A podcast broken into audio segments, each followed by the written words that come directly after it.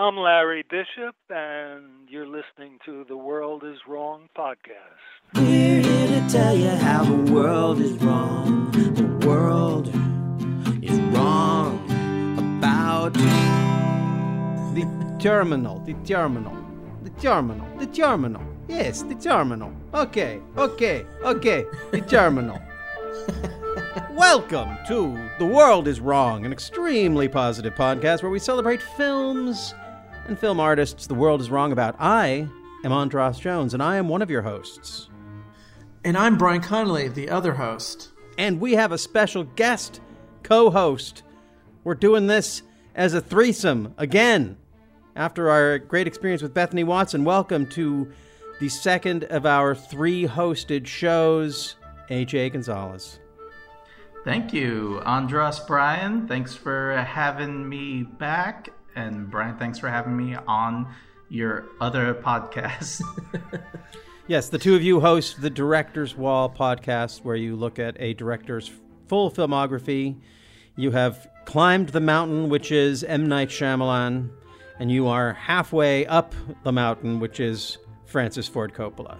About halfway up, right? I think we're a little more than halfway, I bet. Yeah, I think we're a bit more than halfway, but still making good discoveries. And he's still alive, still making movies, so it might never be halfway. Unlike M. Night Shyamalan, who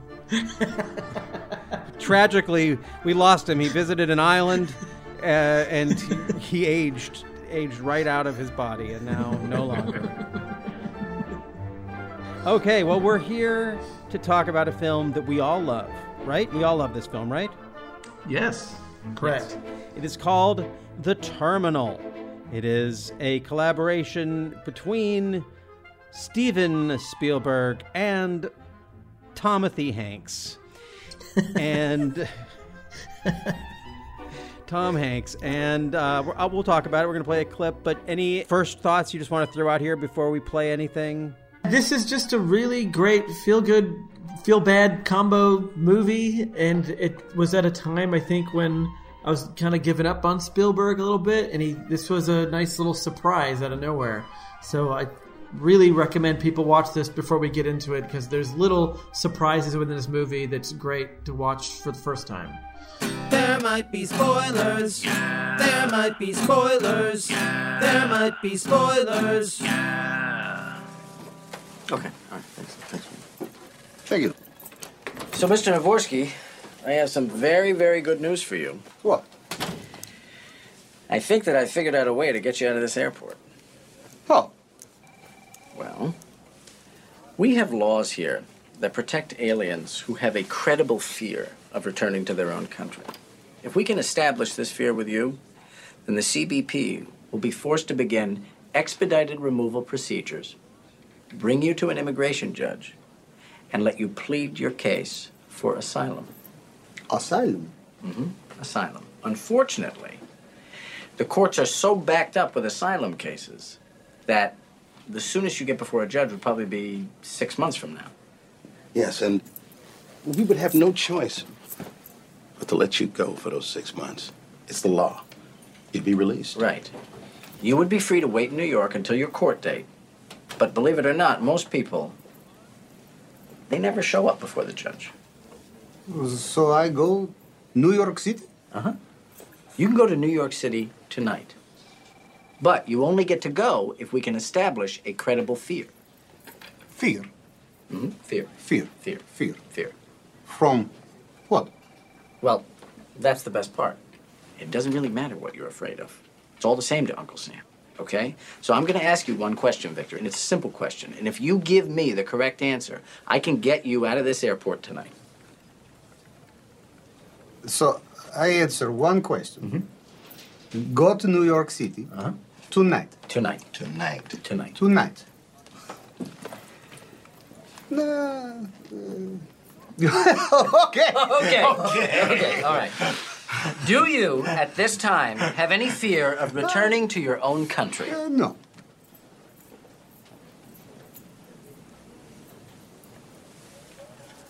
Okay. Let me try it again.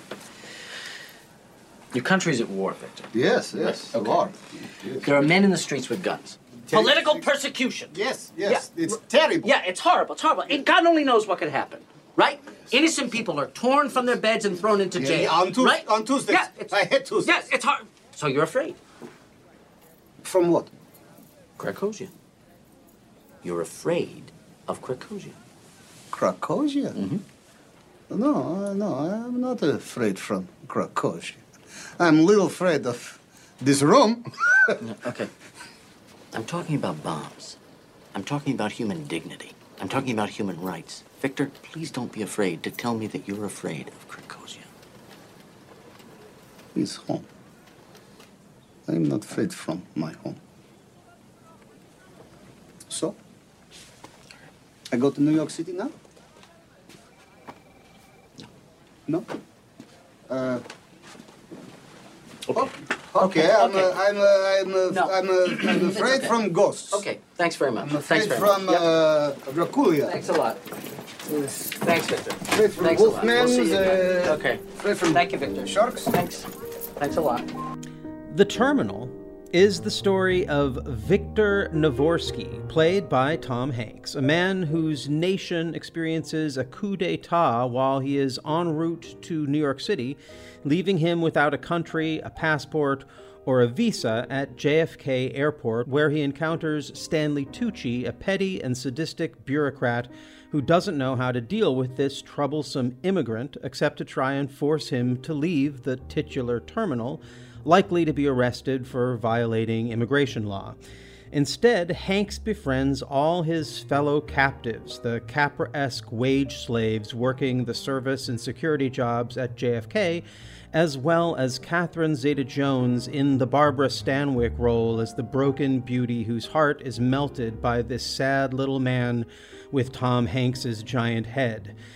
In less skilled hands, this could be Paul Blart Mall Cop. Not a bad film, but this isn't that. This is my favorite film that either Hanks or Spielberg has made since they made this film. And I'll admit I haven't seen all of them, but I've seen most of them, and so far, I like this one best. That's the terminal. We can get into the details as we get into this. So, uh, since you're the guest here, AJ, you get the first crack at it. How is the world wrong about the terminal? So, I like this movie so much, it took me a while to figure out that the world was wrong about it. Yeah?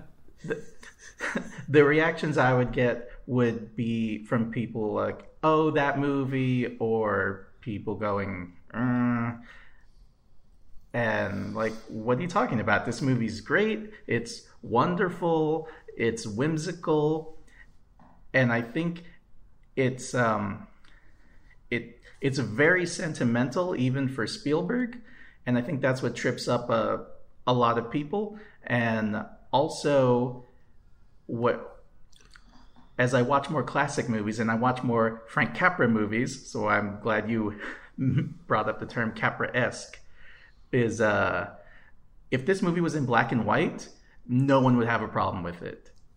Like you, you would accept everything that happens in it, no matter how unrealistic or schmaltzy or sentimental. Just imagine it's in black and white you know that it's uh, Frank Capra and Jimmy Stewart, and I think everyone would would really dig this movie and get the uh, like the the the the delightfulness that it is trying to impart on everyone as Victor Navorsky imparts delightfulness on all the lives he encounters. So, Bryan, you usually do a little a search for the for the reviews of the of the film. Do you did you do that for this? Do you have a sense of how the world responded to this film? Well, pretty much like the reviews were fairly favorable. Like it was uh, a well, like everyone was like, "This is delightful." Like, th- what a nice, refreshing movie amongst you know remakes and sequels, and even for Spielberg, who was doing like War of the Worlds and things around this time, and to do something that's like kind of out of left field of a delightful comedy. and not the normal Tom Hanks, you know, give me another Oscar sort of movie. Like this is the sort of movies he should be making, or the ones that we love him the most in. Uh, it's just there wasn't a lot of movies like this in the early aughts where it was just a nice comedy that had a message, but it but it worked and it didn't make you feel totally rotten and it wasn't like gross R rated whatever. Like this is the time of like you know. 40 Old Virgin and American Pie 3 and stuff, and to have this kind of comedy come out then is really great. And I think a lot of critics were you know, on board with it. Yeah, I you know what? I I think you know when you're standing alone on an island and you're saying the world is wrong, well, maybe you're the one who's wrong, so maybe I'm wrong, but I think you're all wrong about this movie. This, whimsical, delightful.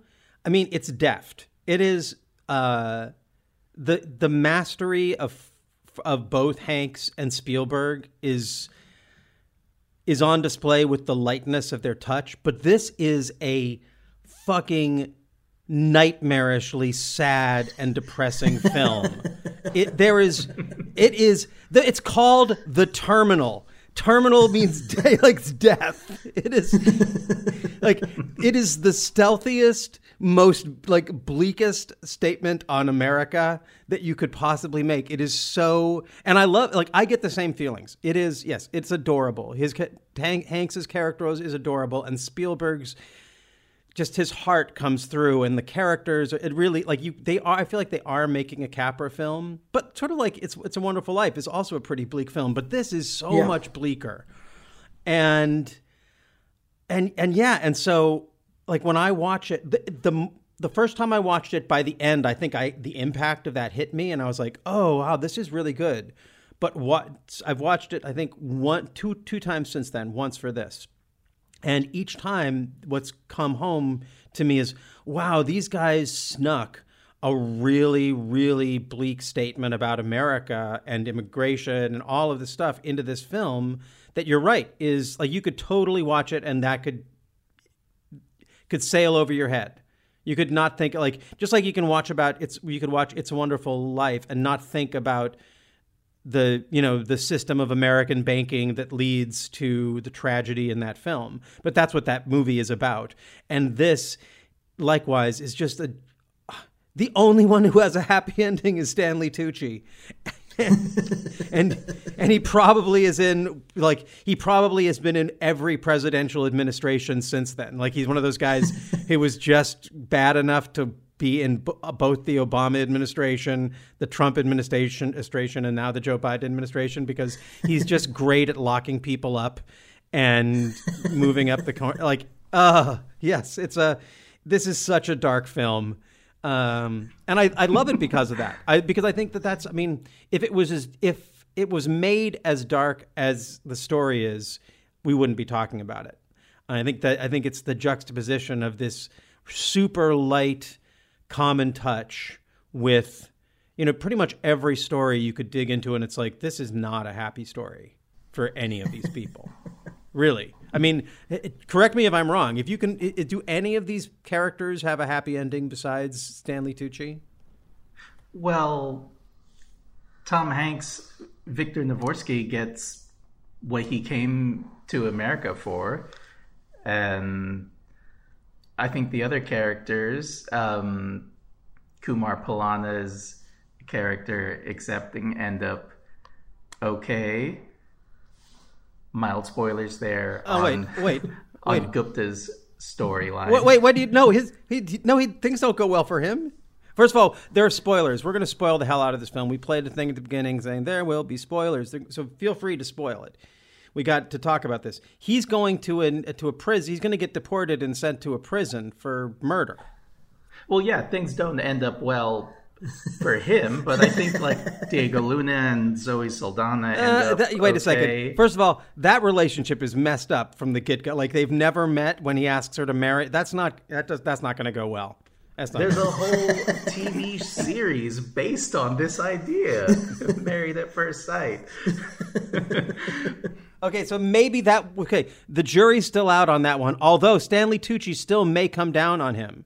Like we Stanley Tucci threatened to to bust all of those people. He know he has their even if he bust doesn't bust them, he has something on them and he's going to use that. He's going to lord that over everyone in this movie who helped Navorsky. And let me just say for Navorsky, sure, he did what he was there to do, but do you really think that when he comes back and tries to get through immigration again, things are going to go smoothly? No, he's going to get caught up in the in, and probably Stanley Tucci is going to have his finger on the thumb somewhere. He ends up in Guantanamo Bay, is what I'm saying. That's Damn, they should make a sequel. yeah.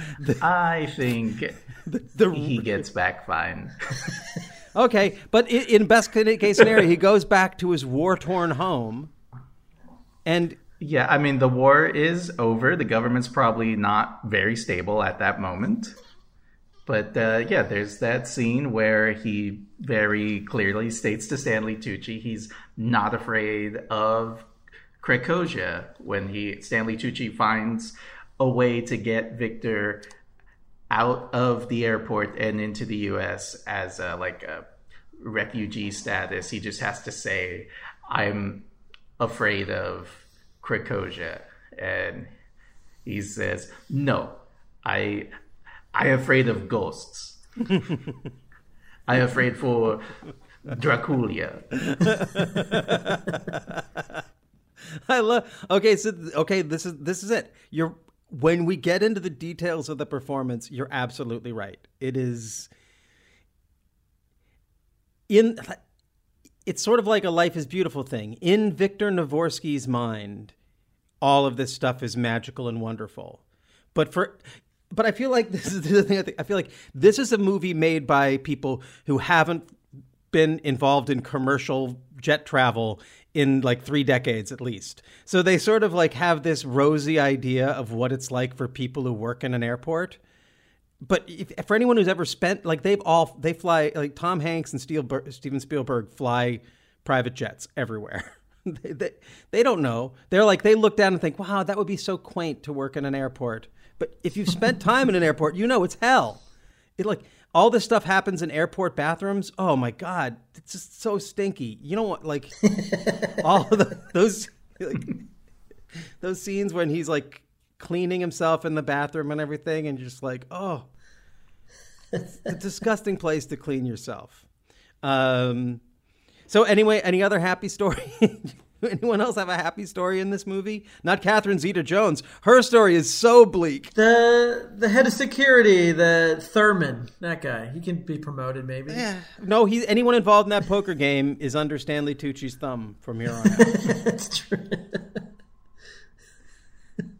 I I get the feeling that Stanley Tucci's like back to his normal self as soon as Victor drives away in the cab and he's out of his sight. He, then he's just back to I'm the director, the ringmaster of the airport, and as long as everything's running smoothly, then I'm okay with it.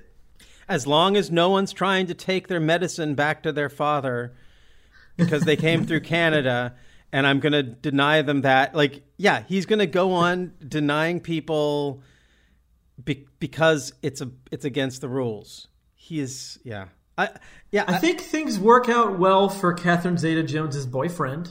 yeah, yeah. My okay, he's the other bad guy in the film. This the only two people who win in this movie are Michael Nouri and Stanley Tucci. Hey, maybe Steven Spielberg's making another one of his comments, uh, these, these these shadow secret comments about the Italians. What was the other one? Tucci and Nouri, Michael Nouri, right? Oh, yeah. Anyway, uh, so okay, well, so we, we're, we've got into a little bit. We we're on, I think we're all in agreement that it's great, and maybe I just enjoy the sadness of this movie more than most people. Um, I, you know, it's just like I, I, I think there's something about it. Like usually when movies when a comedy when everything works out in a comedy the way this is there's a way that i usually feel cheated at the end. Like that's never going to happen. That's never going to happen. It's never going to work out that way. And there's a lot of that in this movie. But somehow the fact that nobody when you really think about it nobody has this big magical moment that they, you know, it's sort of based upon the point of view of this movie, everyone has little victories and moments of connection, but it isn't cheap. And I feel like that's somewhere hidden in this is the thing that is what makes Steven Spielberg a genius to the extent that he is. And I don't think it's something that it's easy to put your finger on. It's not just his mastery of form, it's not just like sort of the common touch. There's something. This film is a magic trick. It shouldn't feel as good as it does. There's this level of mastery that's happening here that is very hard to put your finger on. You can you can say Capra-esque, I guess, but it still doesn't quite captures the way that Spielberg's able to do it. And there's several other films I could think of where like Always is kind of the same way. Is a film that I love that is very very sad and yet very very life affirming and I I walk away from feeling like it's a comedy more than a tragedy. And yeah, I, I I don't know, and I'm I'm just waxing uh, poetic on on Steven Spielberg, but um, uh, do you want to talk? Actually, let we have we talked about Spielberg on this podcast? I don't feel like we've. I mean, really... we did in the very very first episode where I talked about how he was one of my favorite filmmakers because he was the first filmmaker that I realized made all these movies that I loved, and that's when I made the connection of who a, what a director was. But other than that, we didn't really go deep into it just going around, uh, can each of you tell me a movie you think that the a Spielberg movie you think the world is wrong about? Beyond the Terminal. Hmm, Beyond the Terminal. Well, his latest run of quote unquote dad movies like Bridge of Spies and The Post, I think are great. And people are like, yeah, they're okay, but like they're movies to watch with your dad. And I'm like, no, these are like awesome, like amazing, thrilling movies. Bridge of Spies, where a movie where Tom Hanks has to negotiate, just talk to people, and The Post, one of those movies where you know the outcome, but it's still like riveting. And those movies, both Tom Hanks get in both of those movies, Tom Hanks gets to play like a an actual character as opposed to just a riff on his movie star persona. And I think also in the terminal, he gets to play like a real character as opposed to just like a slightly different version of Tom Hanks that you recognize from late night talk shows. what about you, Bryan? I will die on a hill for 1941. well, you can get on that hill. There's a mob that's looking for you. Sure. that, and I feel and, it's coming for you. And I feel that recently people have started to embrace it, but like I have always loved that movie and have never understood the hate. Like, sure, it's a huge, loud mess, but I love huge, loud messes. it's like it's got every co- comedian in it that I love. I just, I, you know, I like seeing movies where things break and fall apart and no, I think that movie's a true masterpiece. Okay. Yeah. I I do not dig 1941 or Always.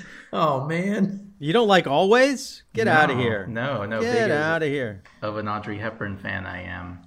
Oh, great film. Um Yeah. Yeah, I I don't know. I mean, the only I mean, I think I think at this point people have claimed Empire of the Sun. There was a time when that used to be a film where I felt like I had to make a stand for a lot more. I think nobody really gives Steven Spielberg credit as an actor for his performance in The Blues Brothers. he's really good in that. Eating a sandwich. Yeah, he's pretty. He's pretty great in that. Um, yeah, and then and and how about Tom Hanks? I th- here's the thing about about Tom Hanks for me. He's great. I, I have nothing. I have nothing bad to say about Tom Hanks, but I feel like at a certain point, and I remember I, I read an interview before Saving Private Ryan, and he was saying how well he just I'm ready. I'm I'm ready to start playing men, not you know not boyish men or whatever he was playing thought he was playing before, and it's funny because he gets compared to Jimmy Stewart a lot, and I feel kind of the same way about Jimmy Stewart. Like everyone loves his Anthony Mann pictures, and like, but I feel and the and Vertigo is his his uh, his Hitchcock pictures, but I feel like once Steve uh, once Jimmy Stewart started to get serious and haunted. I mean, a lot of people can be serious and haunted, but only one person could be Jimmy Stewart, and that guy stopped wanting to be that guy at, after a certain point. And I don't hold it against any actor when they decide, "Hey, I want to start doing other stuff." But when I think about my favorite Tom Hanks roles, they're more like this, where he's playing sort of a little guy who's kind of in a weird situation and he so he ele- where he elevates a small guy role into a big thing. Like to me the the greatest magic trick as an actor for him was Turner and Hooch. That film he acts the shit out of that movie. It, he takes that movie to a like the Shakespearean place where any like if you've ever had a dog, you know that that's what the relationship is like. But I've ne- I'd never seen a man and dog movie that really got to that before. And I think he does it in a league of their own. I, there's moments in that where all of a sudden you're you're you think you're watching one kind of movie and then because of him all of a sudden goes into this other gear. Actually, the the, the first first time I well, it's not the first time I, I saw him because obviously I was a fan. I mean, obviously I was a fan of Bosom Buddies uh, when it uh, when it was on the air. Uh, rest in peace, great Peter Scolari. Um, but Hanks did a guest role on Family Ties with Michael J. Fox, where he plays the alcoholic uncle. Mhm. And it's the same thing. He has this scene with Michael J. Fox where you're watching Family Ties like on a Thursday night at home, and all of a sudden you're not watching NBC anymore. You're watching PBS. Like it just, the laugh track goes away, and the scene went to another place. Marinated artichoke hearts. You ever have a real good artichoke high, Alex? Cut it out, Uncle Ned. You, you really don't need this. Ah, oh, oh, oh, oh, here we go. Now, it may not be Miller time, but it is vanilla time. Who's looking at you, kid?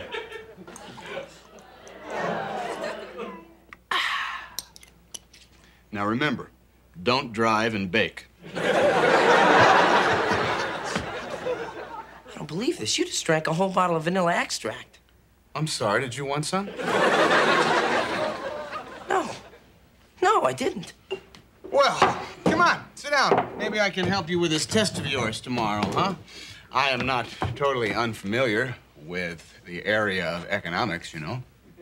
Thanks. I think I'll do all right. You, uh, you don't, you don't think your Uncle Ned has it anymore, huh? You're, you're ashamed of your Uncle Ned. You think I might give you the wrong answers. Well, let me tell you something. I spoke in front of the World Bank. So why don't you just come down from this high horse and ask your Uncle Ned for some help, huh? What's the matter? Don't you like your Uncle Ned anymore? I like him. I like him a lot. And yet you're too good to sit down and have a glass of maraschino cherries with him, huh? Is that it? Come on. Come on.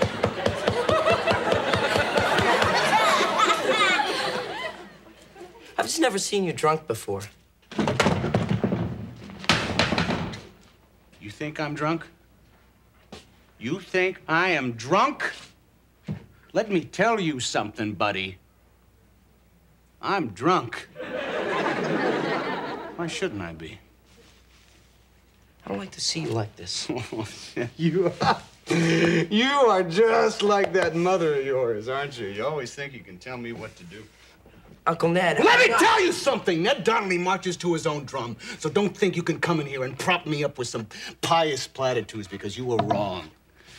Why don't you ju- just get out of here, huh? Just beat it. You're beginning to get on my nerves. Why don't you just come upstairs, sleep it off? No, no, no. I'm, uh, I'm gonna go out. Uh, uh, Taxi! Pull yourself you together. get out of here, you punk! Just get out of here! And I just feel like when he's in movies that are already pumping at that level, you we lost that opportunity. He's not going to take the post to another level. It's already at that level. You know, and nothing against that. I think it's great that he wants that he like his he should be a serious actor. and He should get to do that. But I love him doing what he does in this, which is take this uh, this I don't know this little man and just build him up throughout the whole film with his charm and his lightness. There's no scowling seriousness. There's no screaming Wilson moment. All of which are fine. None of this is to take that away. But when I was making my list of my favorite Tom Hanks films preparing for this, I realized that they were all the earlier stuff. I really like it when he does comedy. I think he's better as a comedian than just someone who's doing a drama with some comedy. Like I think when he's doing when he's trying to be funny and then there's something more sad there, that's better than the other way around. Like I think Turner and Hooches was a great example of that. And I think this movie is a great example of that. And even like weird stuff like the Lady Killers remake, which I actually love, and he plays a villain in it. There's just there's something more interesting to me, like than him just being serious. I mean, and he's really good at it. Like Philadelphia is amazing, and his performance is incredible. But I don't know, like when he goes to like the darker places, it seems to be in uh, the comedies. there is a darkness to his character in A League of Their Own, which is like great and kind of. Uh, subversive, I guess, for lack of a better word, to slip in this really dark character into uh, I don't know what I guess people might think of as like a light movie. Like he's playing the character who can't play baseball anymore, and then he also can't uh, jo- join the army and fight in the war. So he can't really do anything. He can't even drink out of a water fountain his great introductory scene where he loses a fight with a water fountain. uh, yeah, I believe I might be mistaken, but I don't think I am. That Tom Hanks had a uh, some Shakespearean training, like in his youth.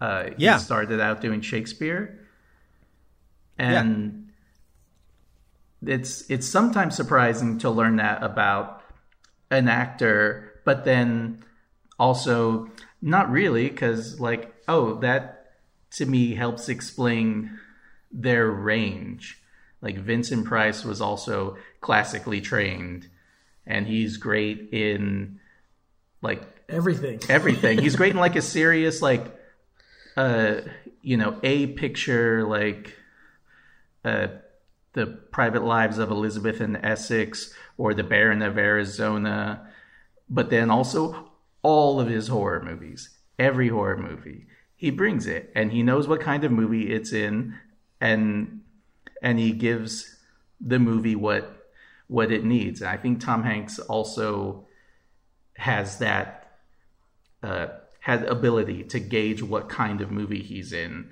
I can think of very few movies where I'm like, well, anybody could have played that. I'm thinking particularly of uh, that the Circle, that movie where he's basically oh, yeah. like Bill Gates or somebody, and I guess he's a villain. That movie is not great, and Tom Hanks, you can think maybe he's like trying something different. Like I'm gonna play like kind of a villain, but like not really, because uh, that he doesn't bring a lot of his own darkness to that role. If it was written in, then maybe he would be like an a evil tech person villain. But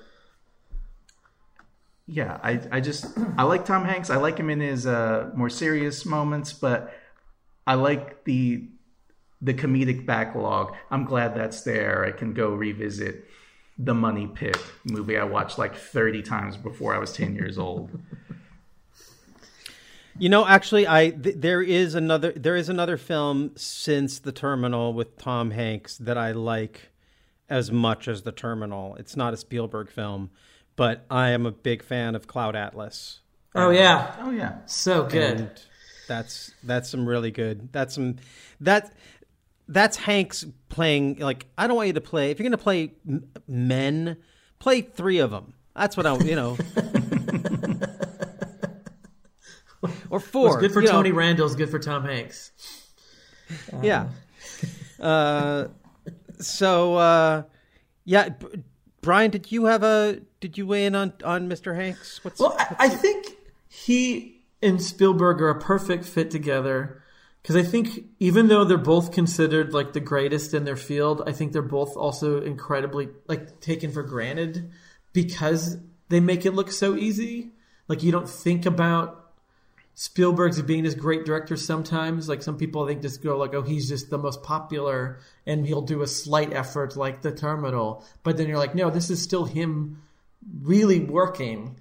And it's the same thing with Tom Hanks. It's like he's a, like no actor just shows up and just is that good. He actually does the work. He to me he's very comparable to Denzel Washington, where they're just like very likable guys, and maybe you'd see a bunch of it and think like, oh, they're just doing the same thing. Oh, he's just showing up and being Denzel Washington. But Denzel Washington also Shakespearean trained. Uh, is just like it is. He makes it look easy because it's so natural. They feel like real people but like that is a true craft. Like that is hard work. Yeah. One of my notes was um, America's two dads at it again. yeah. Tom Hanks is America's dad, but like also Steven Spielberg is also America's dad. And we've been living in an apartment with them, and it's been hilarious. Yeah, this uh so, so let's let's let's come back let's come back to the terminal a little bit because so this fa- this film lands in America like Viktor Navorski, uh, in the midst of that weird millennial 9/11 uh, phase of history. And I, I guess I'd probably put it together but I, I, in researching this, I came across several places where people talked about the three Steven Spielberg films of uh, Munich and War of the Worlds and The Terminal as all being his part of his trilogy of response to 9 11. And I don't know. There's it, it's my mind goes back and like it, when I start to try and think of this film as a serious film, which I think one of the great things about the way they did it and having it be sort of this light comedy around this very dark story. Uh,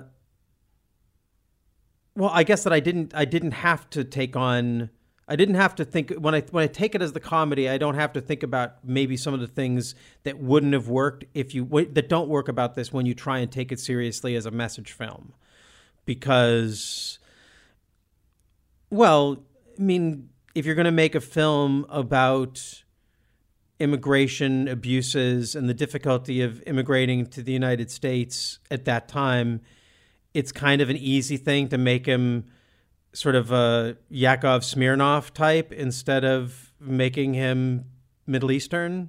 Mm-hmm.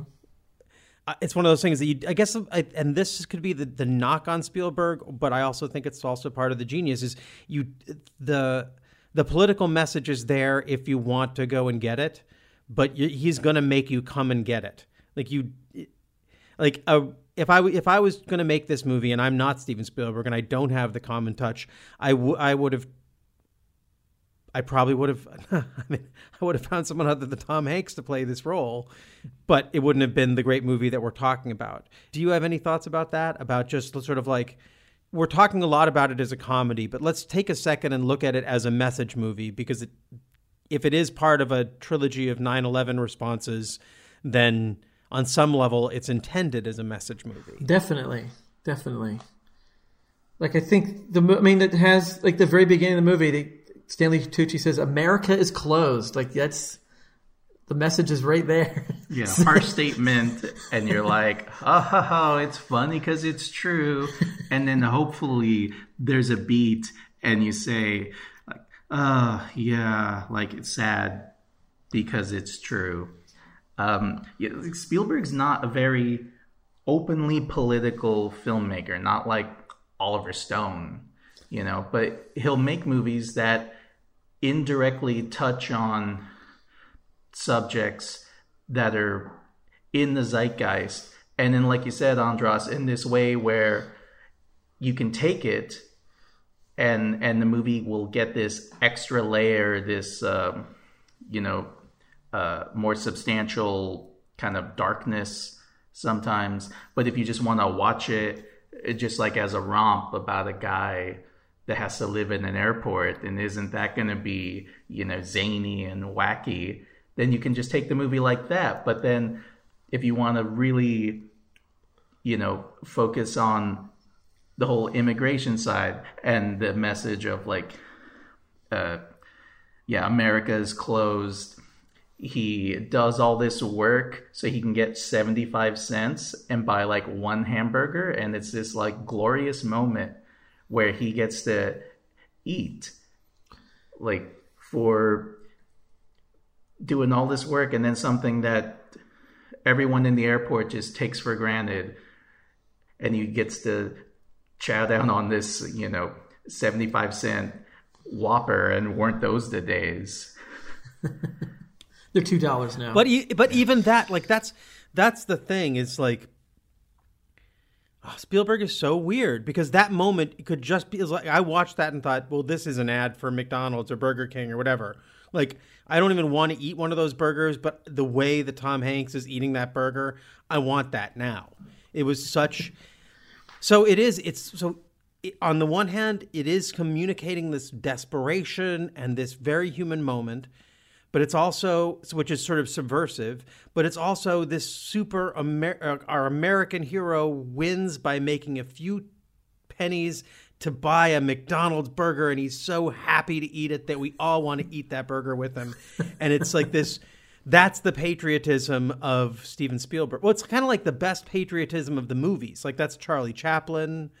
That's it's it. Steven Spielberg didn't invent that, but he's tapped into that in a way that feels like I can't tell if it's cultiv if he's yeah it it must be a natural thing. It's so hard to think of. He's he's so big it's hard to comprehend Steven Spielberg even as someone who basically got to watch his movies as they were coming out. Like I was just coming of age when I was a kid. I mean when Jaws came out enough so that I wasn't allowed to see Jaws for several years but I saw every other Steven Spielberg movie when it came out, pretty much. And still, he's so daunting as a voice because what is that voice? It's really weird. I think overall Spielberg is, and I don't think there's any denying this, he's an optimist. He adds a golden glow to everything he does, even AI. Uh, and I say Kubrick would have done that ending. I think he did what Kubrick set out. I don't think he he tacked on that last, especially golden glowy part. But like uh, he says, Close Encounters is his movie about Watergate, and it's a movie where yeah, there is a secret government program, and they're hiding stuff from the people, but it's so Francois Truffaut can commu- communicate a message of peace to the aliens just like I understand you, you understand me, and then everyone's on their way. Um, I want to bring up before I forget that this movie has three credited writers. Uh, someone who only gets a story credit is Andrew Niccol, who wrote and directed Gattaca, and then also In Time, which is basically Gattaca but with time instead of genes. And I think maybe some of that like darkness you're talking about, Andras, comes from maybe the Andrew Niccol version of this, and Gattaca, which uh, I'm sure all the listeners know, but it's about discrimination based on genes and genetic engineering and the loops, the, the leaps that the Ethan Hawke character has to do just to get by in this world where he's disadvantaged just for being himself. And the stuff with yeah the bureaucracy and immigration yeah adds uh like if you want it like a a, a political side to the movie. Mm-hmm. and one of the other writers is Sacha Gervasi And his first movie he directed was that movie, uh, that documentary Anvil, the story of Anvil. And that's a documentary about this band that's forever struggling to try to make it and to try to make it big. And it's just like constant obstacle after obstacle. So I think these are perfect people to write a movie about a man trying to survive at an airport terminal. Which and it's based upon a true story. Yeah. is what I. Which, I mean, you have to imagine that the true story is nothing like the thing we see in the movie. It is not. I looked it up. The the true story, which the film may or may not be based on. Either way, this guy made some money off the movie. He's an Iranian gentleman named Mehran Karimi Nasseri. And from 1988 to 2006, he lived in the Charles de Gaulle airport because while he was trying to get to London, his papers disappeared and he couldn't continue on his voyage. So he was just stuck there. There, the courts and the system did get involved, and the courts ultimately ruled that he entered the airport legally, but because he didn't have or couldn't get these papers, he could not set foot in France. So he just had to stay there. And then somehow the French equivalent of the State Department was like, we can get you to Belgium. He's like, no, London or nothing. I live in the airport then. And he lived there until 2006 when he started having health problems and was hospitalized. And then after that, he moved to a, a shelter in Paris in the 20 arrondissement. And that's where he lives to this day. So basically, Spielberg and Hanks whitewashed this guy's story. uh, I'd like to see. You know, this is this is the mo- This is a movie. Someone out there should should make the actual story, and that'd be a great double feature. Uh, Yeah. sort of, sort of the terminal, the the Capra esque Spielberg, Hanks, Happy America story. You know that like in the in that one you have to threaten that they're going to send this guy to JFK and he's like no no anywhere but America anywhere but America please Please don't. So Spielberg hurt. th- There's a bit of a fuzzy background on the actual conception of this movie because Spielberg did find out the story of this man and bought the rights to make uh, this man's story. because it's great But- it's totally cinematic I mean if, of course you want to make a movie about Yeah. this But also in all the making of special features, he claims that it was just his script reading weekend. It's my weekend to read scripts. And then all of a sudden, I came across this screenplay by Stephen Gervaisi, and it made me forget all the other scripts I read. And I'm like, "Thi- this is the one I have to make. And so it's kind of unclear to me with where exactly this movie came from. Either way, Spielberg or Amblin DreamWorks paid Mr. Nasseri money for both his life story and the movie. But yeah, in the uh, making of featurettes, there is no mention of him. No mention that it is based on a true story. And I think uh, they, you know, they just want to distance themselves from the true story, from reality, uh, because of the like dark real world implications of there's an actually a man living in this airport, and then at a point it becomes. Uh, it becomes aware he might be doing this by choice. Like he just wants to live in this airport. There may or may not have been like mental health issues uh, that came up. But uh, yeah, I think the way to skirt that actual darkness and real world consequences, they decided to just entirely fictionalize it and make up a country. Cracovia. Uh, You know, I want to go back to this idea that Steven Spielberg is an optimist because I, I I agree with you, but at the same time, you know how uh, like when when Kubrick would talk about The Shining and he'd say, oh, "I think it's a it's a very optimistic movie," and people would say, "Why that's crazy?" It's like, no, I mean, it suggests that there's life after death, which is incredibly optimistic. And better than nothing. yeah, and, and I feel like I feel like Steven Spielberg is the opposite. I feel like he like basically he's clearly drawn to the tragedy of life, but he also wants he does he's not optimistic enough to just let the let it be what it is.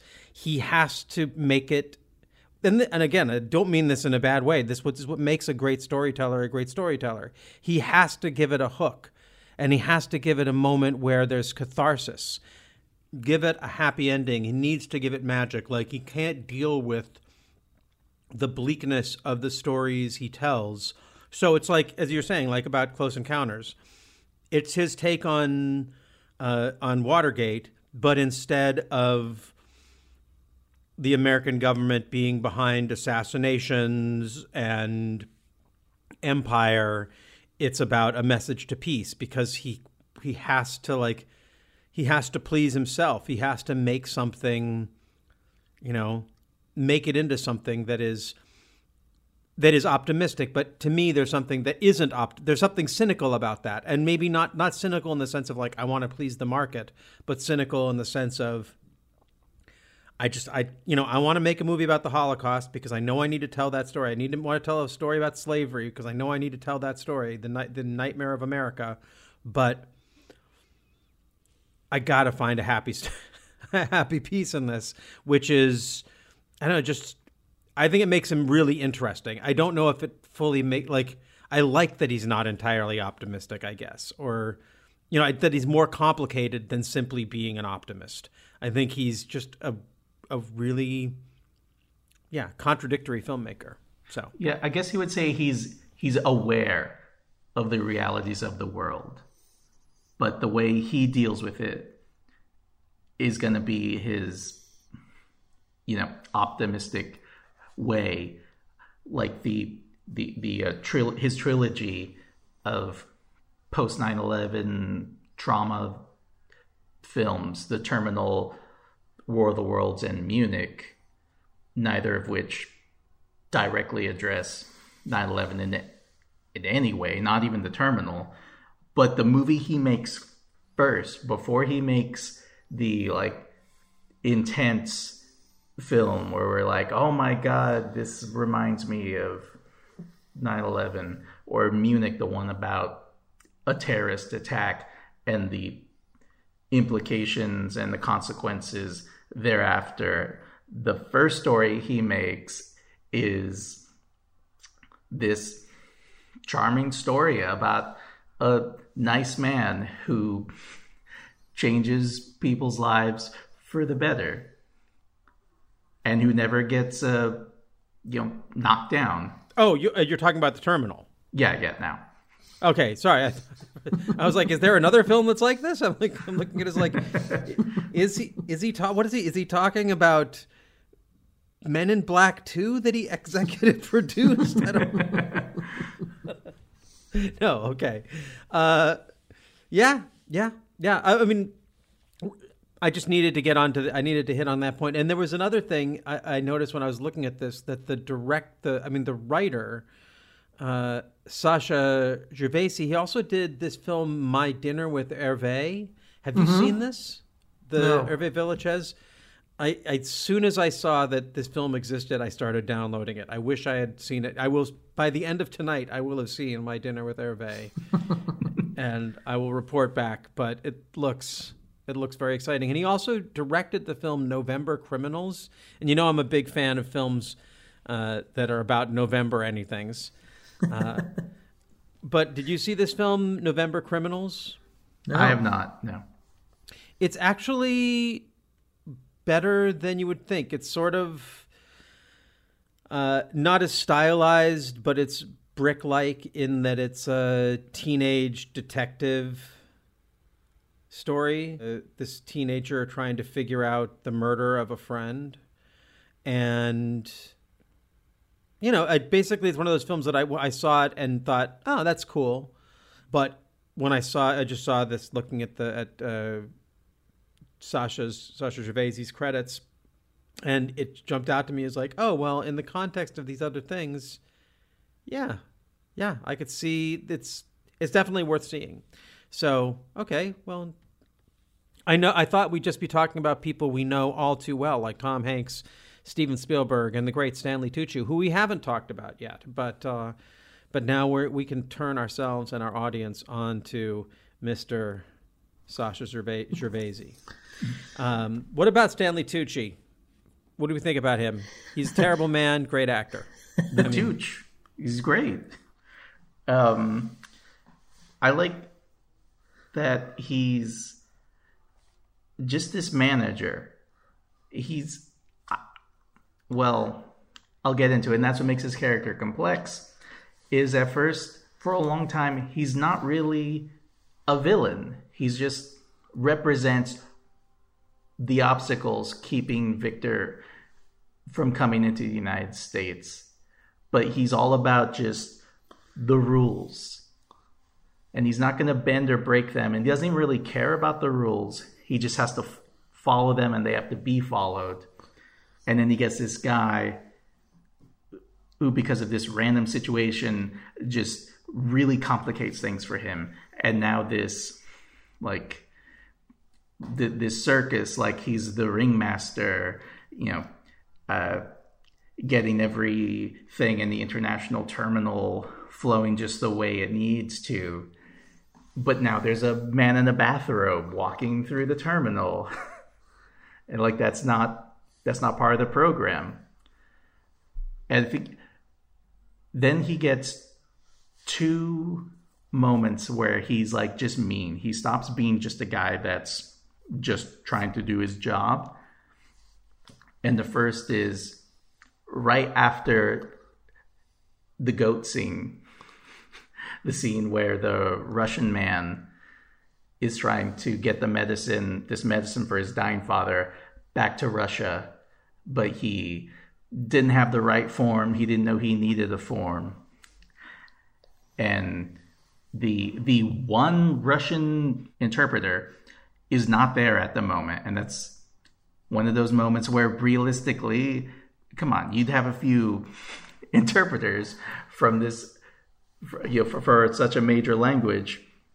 But I think this is like a, a Capra-esque fable. So we'll go with it. So that Viktor Navorski has to be brought in and talk this guy down and find the loophole that Tucci offered him, where just say this thing, just tell this little lie, say that it's for your goat, not for your father, and you can keep the pills. And the guy says that, like, it's for his goat.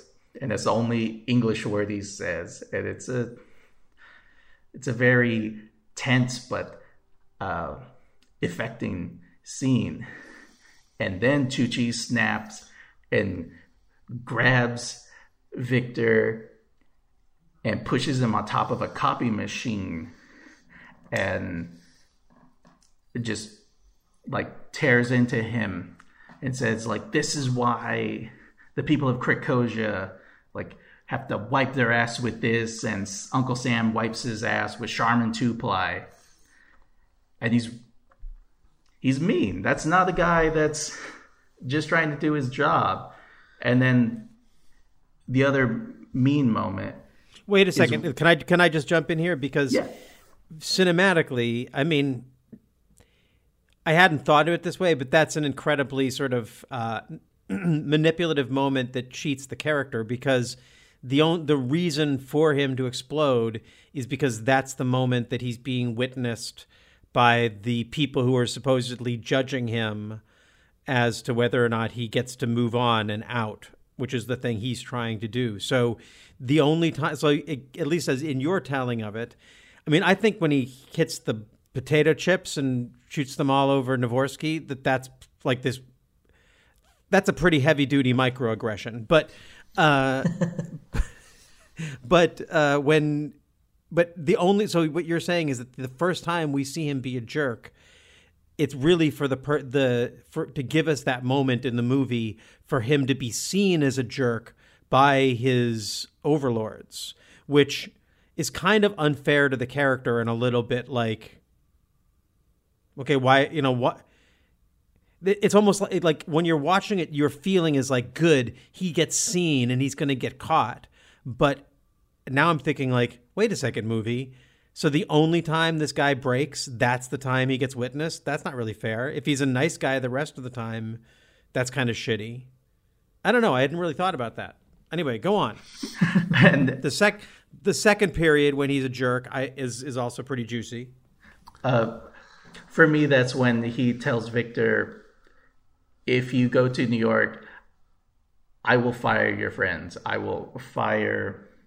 Uh, he'll fire Mulroy f- for hosting a poker game. He'll fire Enrique Diego Luna for giving him food, and he'll turn in Gupta Kumar Pallana for being wanted in India.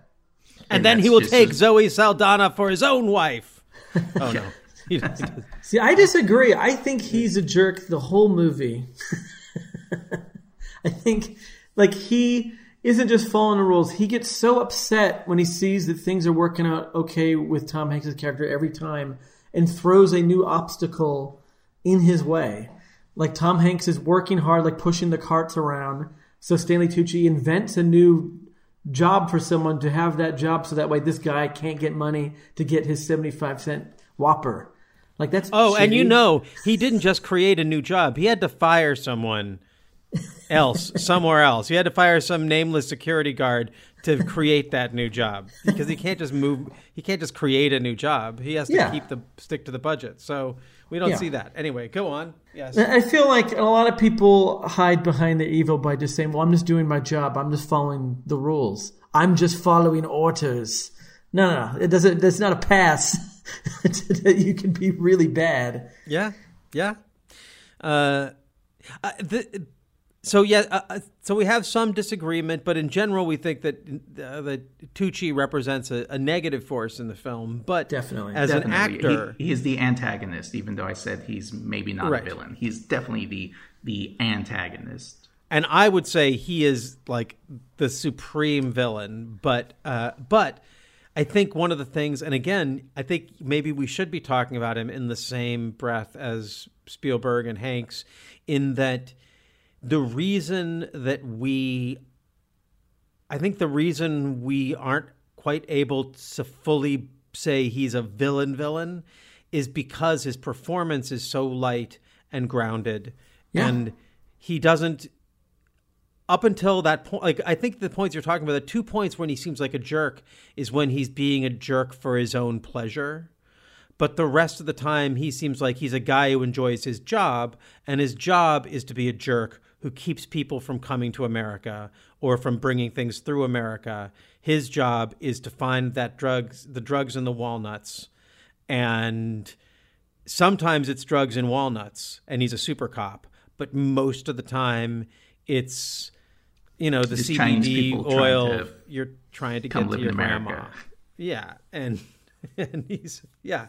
But I think that's why Stanley Tucci's so good because he doesn't overplay any of this like there's he doesn't twiddle his mustache in some ways that you could or get off just get off on being the bad guy Yeah, that, that's just so great. Is he seems so sad through the whole movie. Still, like he's doing what he thinks he should do, and extra, and he never feels like he's satisfied, and he never seems like he's really happy. He seems just like a lonely guy with a job that maybe this is his job, but it doesn't seem like he particularly loves it.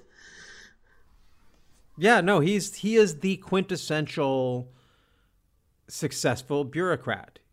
He is going to constantly be trying to move up the ladder, which is a constant state of as soon as he gets the new job, he wants to get out of that place.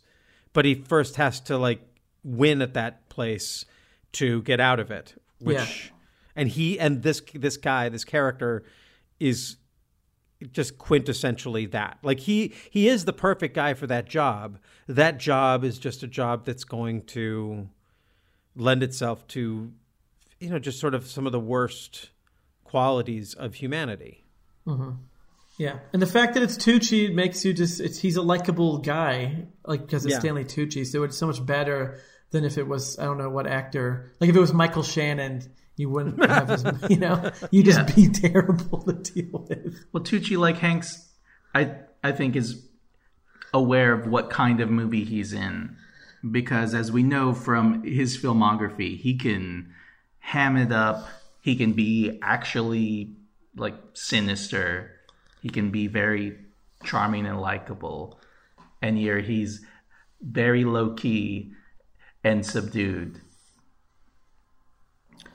Correct me if you think I'm wrong here, but I feel like if Oliver Platt had played this role, it would have been just as good. I, yeah, if it's just anyone from the imposters, No, I think it's really. I think those two guys they should just, it, whichever role the one doesn't get or take, the other guy should do it. I think because they they both have that. The, why aren't they? Why aren't those guys do some more movies together? Ah, I know, right? That was so Yeah. good. Anyway, that's a different episode. We're talking about the imposters, which we covered in like our fourth episode, fourth or fifth episode. Yeah. Um. Well, I'm really what what I loved when I first saw this movie that was really excited to me exciting to me was that Kumar Pallana's in it, and this is like a big role for him, the biggest role I feel he has ever had. And before this, I only knew him in like those tiny little parts in Wes Anderson movies, and he was always really great. But to see him here really act in that scene when he's chased in the airplane with his mop or whatever, that part's intense, and he's really good Yeah. and you get to see him juggle plates. So He's good. Yeah, he's good. He he's a vindictive. He's like, actually, he has many great scenes. That the Oh, scene yeah. about you know, do you have an appointment? The scene where he's telling, and then the little man he stands up to the big man. His, you know, he, yeah, he's that is he is great in it. He is pretty. He's Yeah, pretty great. And it. it's nice knowing Kumar Pallana, not a professional actor. You only know him for Wes Anderson movies because he was Wes Anderson's landlord. and Wes Anderson put him in a couple movies, but he also knew how to uh, juggle and spin plates. He spin plates in uh, Royal Tenenbaums as well. And so he gets to show off even more of that. It's like it's like, oh great, I love seeing this. I love seeing you, Kumar, in Wes Anderson movies, and I'm seeing you even more. And given the the right kind of role in the right kind of way to just show off like that that charm he brings to the to every scene he's in. And Well, speaking of charm, and we haven't really we haven't talked about her at all, but Catherine Zeta-Jones. Um, I feel like she's she's kind of like Pierce Brosnan in that, like in like at some point we have to acknowledge that she's a great actor, but she's she was like she when she arrived she was already sort of fully made movie star. That it's kind of like I feel like people still hold her initial impact as just sort of this beautiful woman, a, kind of against her as compared to like a Julianne Moore or people who are, don't who aren't Catherine Zeta-Jones, and she gets these kind of roles. Like this is the kind of role Michelle Pfeiffer used to get, and Yeah. same kind of trick of being able to like come in in a pretty thankless role and just embody the hell out of it and sell every one of these sort of thankless beats she has. Again, sort of like a, a Capra heroine, like a, a Barbara Stanwyck. Um, thoughts on uh, on her performance? I, I think just like her whole character arc is like the biggest twist and the saddest thing in this movie because the movie And when you're watching the movie, it really feels like it's selling it as like this is like a romantic comedy. This is like how these two people meet. They're gonna fall in love. Eventually, he's gonna leave the airport, and she'll be right alongside him going to the jazz club or whatever. and it doesn't work out that way, and she ends up being kind of a, a jerk, or just sort of won over by this jerk. And it's really shocking when that is revealed. And let's let's let's unpack this beat for a second. So, in she falls for Tom Hanks, for Navorski, and realizes what his situation is. So, in order to set him free from the terminal, she basically goes back to the boyfriend that her whole arc has been I'm going to finally get away from this guy. And she's finally gotten away from this guy who is, you know, whatever, bad for her. And so she decides to then basically prostitute herself to get him the papers to leave. And then when he tries to use the papers, he can't even use them. So her act, uh, like, so that surrender on her part ends up being made rendered completely pointless by the movie. That is, uh, come on, that's fucking bleak. That is that is dark. That is Yeah. dark. If if we had like if if if Spielberg chose to like then take his camera into the car with Michael Nouri and Catherine Zeta-Jones as they're driving away, like I that's where my mind goes. That's the move. That's that's why Spielberg is Spielberg because he would never do that. But my mind goes into that car. Like her life. Like okay, everyone in this movie, their life is fucked. Like that's so bad. I mean, the the actually the saxophone player, he's doing okay. He's playing his regular gig. the real Benny Golson is doing okay. yeah, the real Benny Golson's doing okay. Uh, sorry, uh, your thoughts on Catherine Zeta-Jones, uh, AJ? Well, I think that any um, charm or depth to this character, Amelia, comes from Catherine Zeta Jones, because I think that may be the weakest part of the movie for me is her character, I think is pretty underwritten. She's just kind of, it feels like the screenwriters that just the movie as an entity thought like, whoa, but where's the love story? He has to fall in love with someone.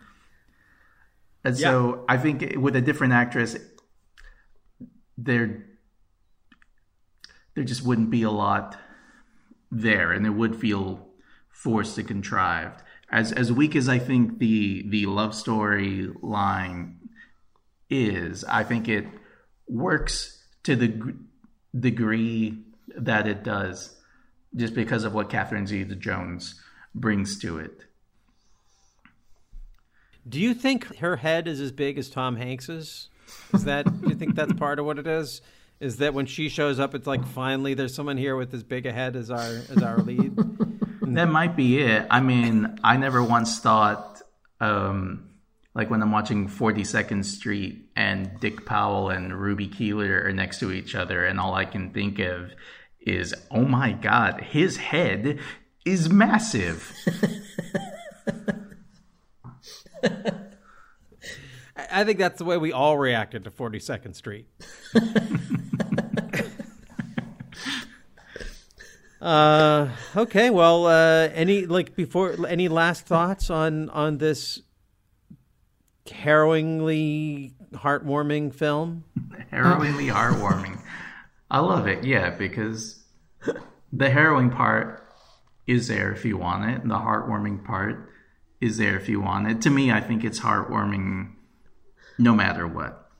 Um, I have this quote here from Spielberg about the movie, which is pretty much how I felt. So he said it a lot more clearly than I probably could. It's a bit long, but uh, here it goes. I think that this movie is again for me having a reaction to all the darkness of my films in the 1990s and into the 2000s.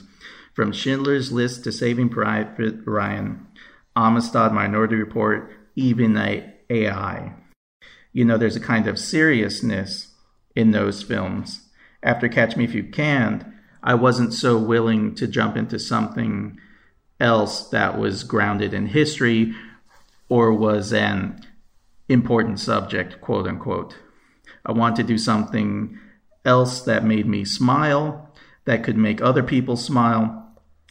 And this is a time that we need to smile, and Hollywood movies are supposed to give that to people at times in our own history when we're going through some painful experiences in our world.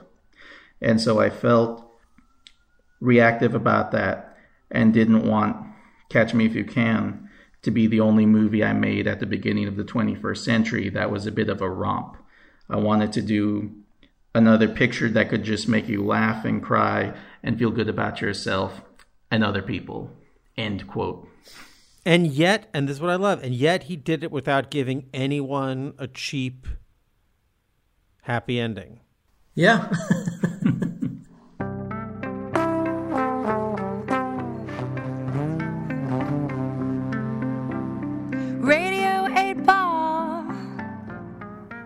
Andras here. When I'm not co hosting the World is Wrong podcast, I'm hosting and producing the Radio 8 Ball podcast, where we answer questions by picking songs at random, like picking musical tarot cards. We've hosted musical divinations for people like John C. Reilly, Patricia Arquette, Tig Notaro, and Fred Armisen, and hosted over 200 songwriters providing the randomly chosen answers from Inara George and Dan Byrne to Mose Allison and Allen Toussaint. That's Radio 8 Ball, all one word. You can find us wherever you get your podcasts and download our app from the iTunes App Store. Show. Hey, babies, it is me, the self appointed Commissioner of Comedy, James Madden. I just want to tell you that every week I'll be wherever you listen to podcasts with my show, The Commissioner of Comedy. I've been doing this, babies, for almost 20 years, grinding up and down, and I'm here to convey it to you about the do's and don'ts of the comedy scene, the proper etiquette, the unwritten rules, if you will. Whether you're just a fan, or you're a young buck starting out, a grizzled old vet, or just someone who wants to peek behind the curtain and see how the sausage gets made, tune into the podcast, The Commissioner of Comedy. This is what it's about. It's only on Paper House Network, and it's for you, babies. It's for you.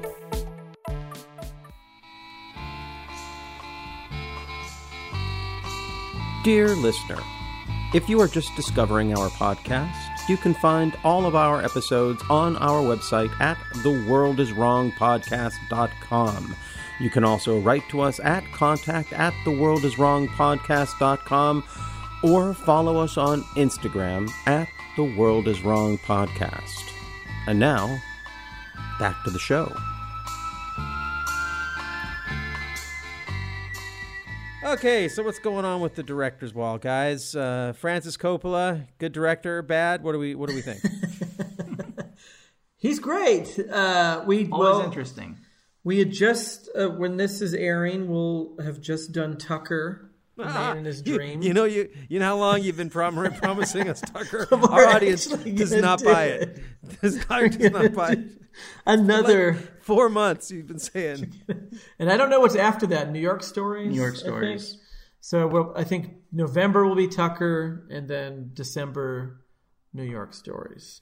Question: But, uh, When you do New York stories, are you going to do all three of them, or are you just going to focus on the? We're going to talk about all three. Yeah. yeah. All right, cool. I I like all three of those uh, a lot. So Me Do you have a favorite? that I think Life Lessons is the like the best short film ever made. It's so good. The Coppola one's always been my favorite. Really? And people usually say that that's the weakest one. They so do. I'm interested in revisiting it. Hmm. Well, I guess I'm going to be once again the one who puts my finger on the the Woody scale. It is really good. It's really fu- it's one of the funniest things he's done. It really it feels like one of his short stories. It and does. That's it's kind of my favorite, uh, sort of pure the essence of Woody Allen. okay, well, so well that's great. It- what are the odds of that? That there'd be three people who all like. I mean, ones. mine's the easy one, but yeah. So you're so so you love the Coppola one. Yeah. Yeah. Awesome. Cool. Well, I look forward to that episode. Um, we are, of course, talking about the what is it? What year was that? Did that come out? 88, 89. Yeah, New York Stories, three like forty, like a half forty minute films. I There's like approximately, three 35, 40 minute movies. Yeah. from the. Now Coppola's not a New York guy though. I mean, Scorsese and Woody Allen are New York guys. Coppola, Yeah. where's he He's from originally? California. Like he uh, sort of grew up around New York and went to undergrad there, but then he went out to USC or UCLA. I always forget because they're only one letter apart. But he, he made enough movies in New York. Don't you think there should have been? I mean, Spike Lee. Spike Lee should have been the third. Oh, that'd have been York story. great. Same story. He should have had to do the same story. Like, what is Sofia Coppola writes for Spike Lee to direct? Yeah. Uh, have you have you both seen Tucker, A Man in His No. Dream? Yeah, no. No, I, I have not. Wow. Okay, I have. Want to I've know about always it? avoided it. It always looked very, very boring to me. You know, I can't. I can't tell. I mean, at the time when it came out, it was um, it was a cool movie. As I, I think I've told you, Bryan, it was.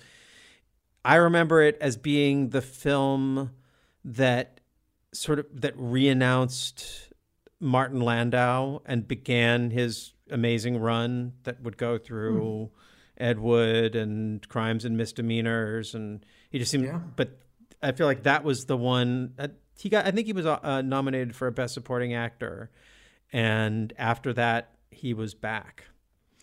So maybe that'll get you excited. Come on, you, Yeah. you're, you're Martin Landau fans, right? I, I am. He's great. Yeah.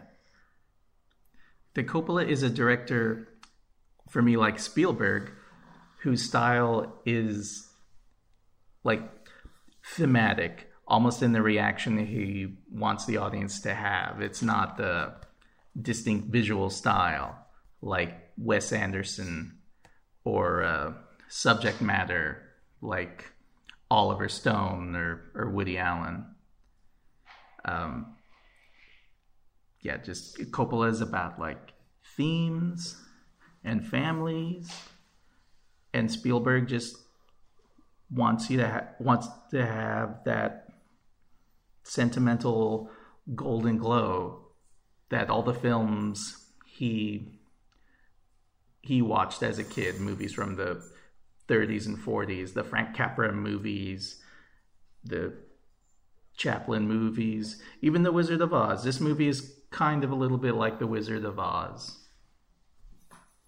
The Terminal is? Yeah, yeah. Uh, Viktor's, you have Dorothy, you've got um, uh, Chi McBride is like the Cowardly Lion, uh, Kumar is the Scarecrow, Diego Luna is the guy in love, but he needs Victor to convey his feelings. He's like the Tin Man. And Stanley Tucci is the man is is both the wizard. He's like the wizard and the witch. Yeah.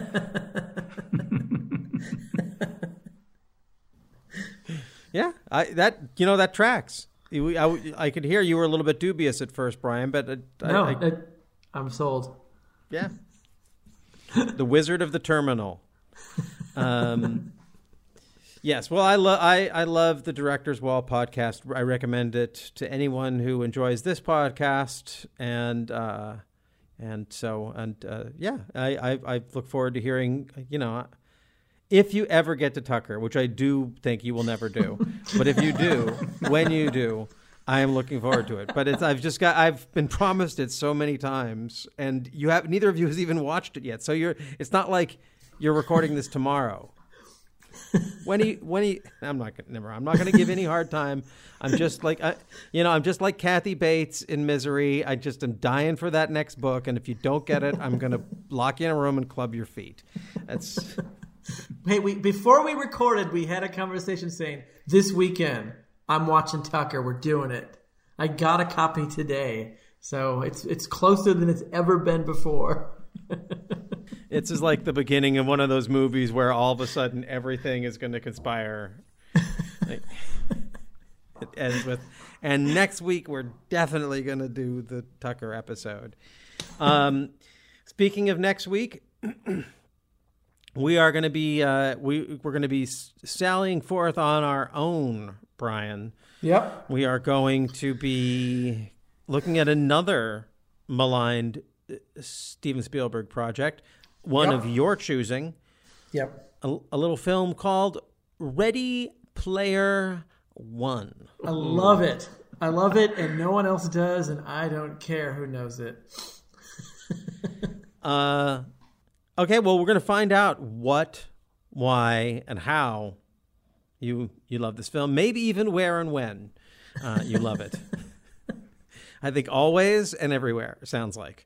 And I have one or two little uh, things that I recognized in this film, which I thought were may- maybe uh, useful to uh, your to your appreciation. Not yours, Bryan. Yours is fine, but to listeners' appreciation and enjoyment of the film. But mostly, you're going to be carrying carrying the weight. Oh, good. uh, for what is I, I think I think maybe going to be close to our solstice episode. So, Ooh. so get ready. It's going to be the darkest day of the year. We're going to plug into our experience suits, and we are going to. I don't know. I, I actually, I still, I, I'm still not quite sure I understand what this movie's about, but but we're going to get to the bottom of it. We're going to get to the bottom of it. Um, and uh, you know, uh, if you want to find out about my stuff, check out Radio Eight Ball, where you find that's where you find your synchronicity podcasts, and you can find us. You can find all about us on The World Is Wrong. You can find us at theworldiswrongpodcast.com. That's www.theworldiswrongpodcast.com. You can find us on Instagram at The World Is Wrong Podcast. That's where we post clips from these movies, and Bryan doles them out judiciously on a day on a somewhat daily basis to you to lap up and enjoy. We'll have lots of clips from the terminal, lots of Tucci smashing potato chips, and lots of exciting stuff there. and then if you want to argue about movie and po- movies and politics, you can come over and find us on Twitter, the the ugly space, where it's at World Is Wrong Pod.